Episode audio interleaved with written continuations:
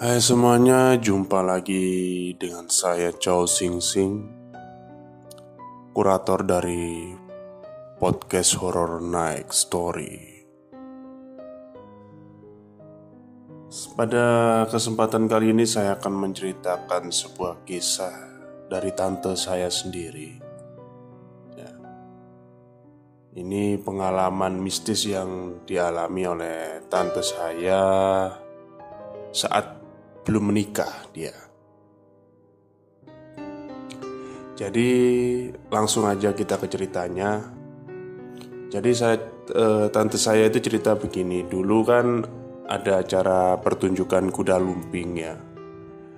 Yang masih sangat populer nah, di desa. Kalau sekarang itu mungkin seperti sirkus gitu ya. Nah, penontonnya pun bervariasi dari berbagai kalangan. Nah, saat itu tante saya dan ibu saya juga itu menonton, pergi nonton. Acara berlangsung meriah hingga tak terasa malam mendekati puncaknya. Sebelum acara ditutup, ibu dan tante saya ini memutuskan untuk pulang berbekal sepeda motor lawas ya. mereka menembus malam yang berkabut ya, kata tante saya nah terus waktu perjalanan itu tante saya ngomong ke ibu saya mbak aku tahu jalan yang cepat terus ibu saya jawab sembarang lah yang penting cepat sampai daripada dimarahin sama Simbok. Nah, sampai di persimpangan jalan saat itu kan tante yang nyetir ya. Tante itu mengambil rute lain. Sekilas rute ini memang seperti jalan gelap. Kiri kanannya pun hanya semak-semak. Lewat sini aman gak? Nah, celetuk ibu saya waktu itu Kata tante e, Sudah bismillah aja mbak. Nah, Jawab tante saya. Beberapa meter Masuk lokasi Telinga ibu saya Berdenging Kata tante saya. Hawa dingin itu Udah merambati tubuh mereka gitu loh. Ditambah sunyi yang gak wajar. Nah, tante saya ini terus memandangi semak-semak di sebelah kirinya sambil fokus mengendarai. Sepertinya ada yang aneh dengan semak-semak itu. Nah, terus tante saya ini akhirnya memacu kecepatan motornya itu rendah. Dari awalnya yang lumayan cepat, akhirnya rendah. Karena kondisi kabut waktu itu malah makin tebal gitu dan jalannya pun nggak seperti sekarang gitu loh jalannya itu masih banyak bebatuan ya. nah saat lampu ini menyinari jalanan ya tampak ada sesuatu di depan sana kata tante benda itu lebih besar dari kambing tapi lebih kecil dari sapi saat motor sudah beberapa meter di depan, ternyata benda itu bergerak. Lampu yang menyinari jalanan itu ya, akhirnya kena ke tubuh si makhluk itu, hingga terlihat jelas bahwa dia adalah seorang nenek-nenek berambut putih dengan mata menyala, tubuhnya telanjang dan berjalan seperti eh, hewan-hewan uh, melata itu laba-laba gitu. Nah tante saya kan kaget gitu ya, langsung ngerem shit. Nah. Ono opo toh? Nah, kata kata ibu saya, ibu saya kan kaget. Dirim. Tadi ada yang nyebrang. Nah, jawab tante saya. Mana nggak ada, aku lu nggak lihat apa-apa kata ibu saya itu katanya. Sumpah mbak, Aku tadi lihat ada yang nyebrang masuk ke semak-semak yang sebelah kiri Itu kata tante saya Akhirnya tante saya pun udahlah gak usah di, gak usah diperdebatkan langsung uh, melanjutkan perjalanannya gitu. Nah, tanpa peduli kondisi jalan dan tante saya, ibu saya dan ibu saya pun sudah wis udah berdoa aja semoga selamat sampai rumah gitu.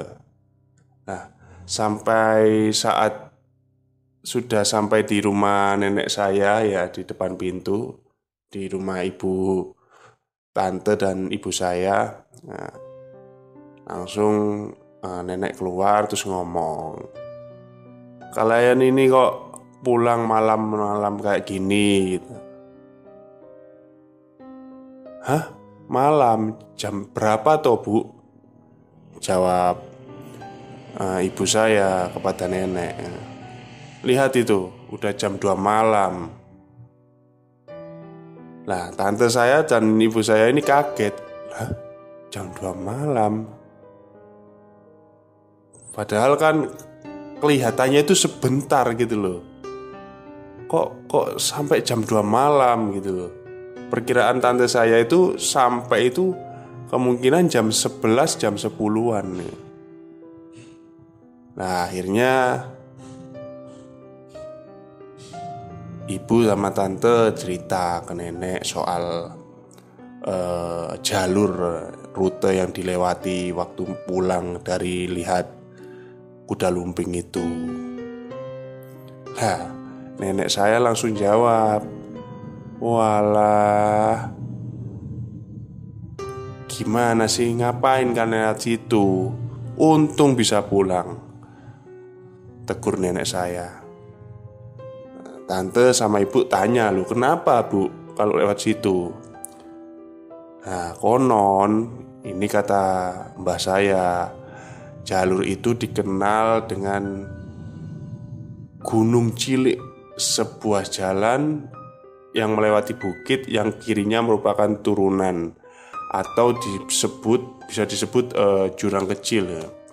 Jalur itu jarang dilewati bahkan di hari tertentu tidak boleh ada yang melintas, dan menurut cerita orang setempat, rute itu sering dilewati iring-iringan jenazah, mulai dari ujung dan hilang ketika mendekati persimpangan. Kalau ada orang yang nekat, sebaiknya membunyikan klakson guna menghentikan nenek-nenek yang hendak menyeberang. Jadi mungkin uh, maksud mbak saya ini kalau waktu itu memang keadaannya darurat, memang diharuskan lewat situ ya bunyikan klakson lah, sering bunyikan klakson ya. Karena di sana juga sering terjadi kecelakaan, entah ringan ataupun fatal. Dan rata-rata pengguna jalan itu sial gitu loh. Tidak bisa mengendalikan kendaraannya ketika berada di rute itu. Kadang juga terdengar seperti ada orang yang kayak mendengung gitu bergumam Seperti nada-nada berdoa. Nah jika itu terjadi Pengendara diharapkan segera keluar dari jalur tersebut. Itu kata tante saya itu Oke, sekian cerita dari tante saya. Semoga bisa menjadi pelajaran bagi kita semua agar uh, kalau lewat tempat-tempat yang angker atau tempat yang ya kanan kata orang-orang gak baik kita amit lah kita membunyikan klakson atau berdoa gitu. Kalau memang gak ada pilihan lain loh ya. Kalau ada pilihan lain ya udah nggak usah lewat tempat seperti itu gitu loh menurut saya. Nah, sekian dari saya. Terima kasih sudah mendengarkan podcast horor malam ini. Maaf saya kalau saya terbata-bata ceritanya karena ini saya mengingat-ingat cerita dari tante saya gitu. Terima kasih, sekian cerita dari saya. Selamat malam dan selamat beristirahat.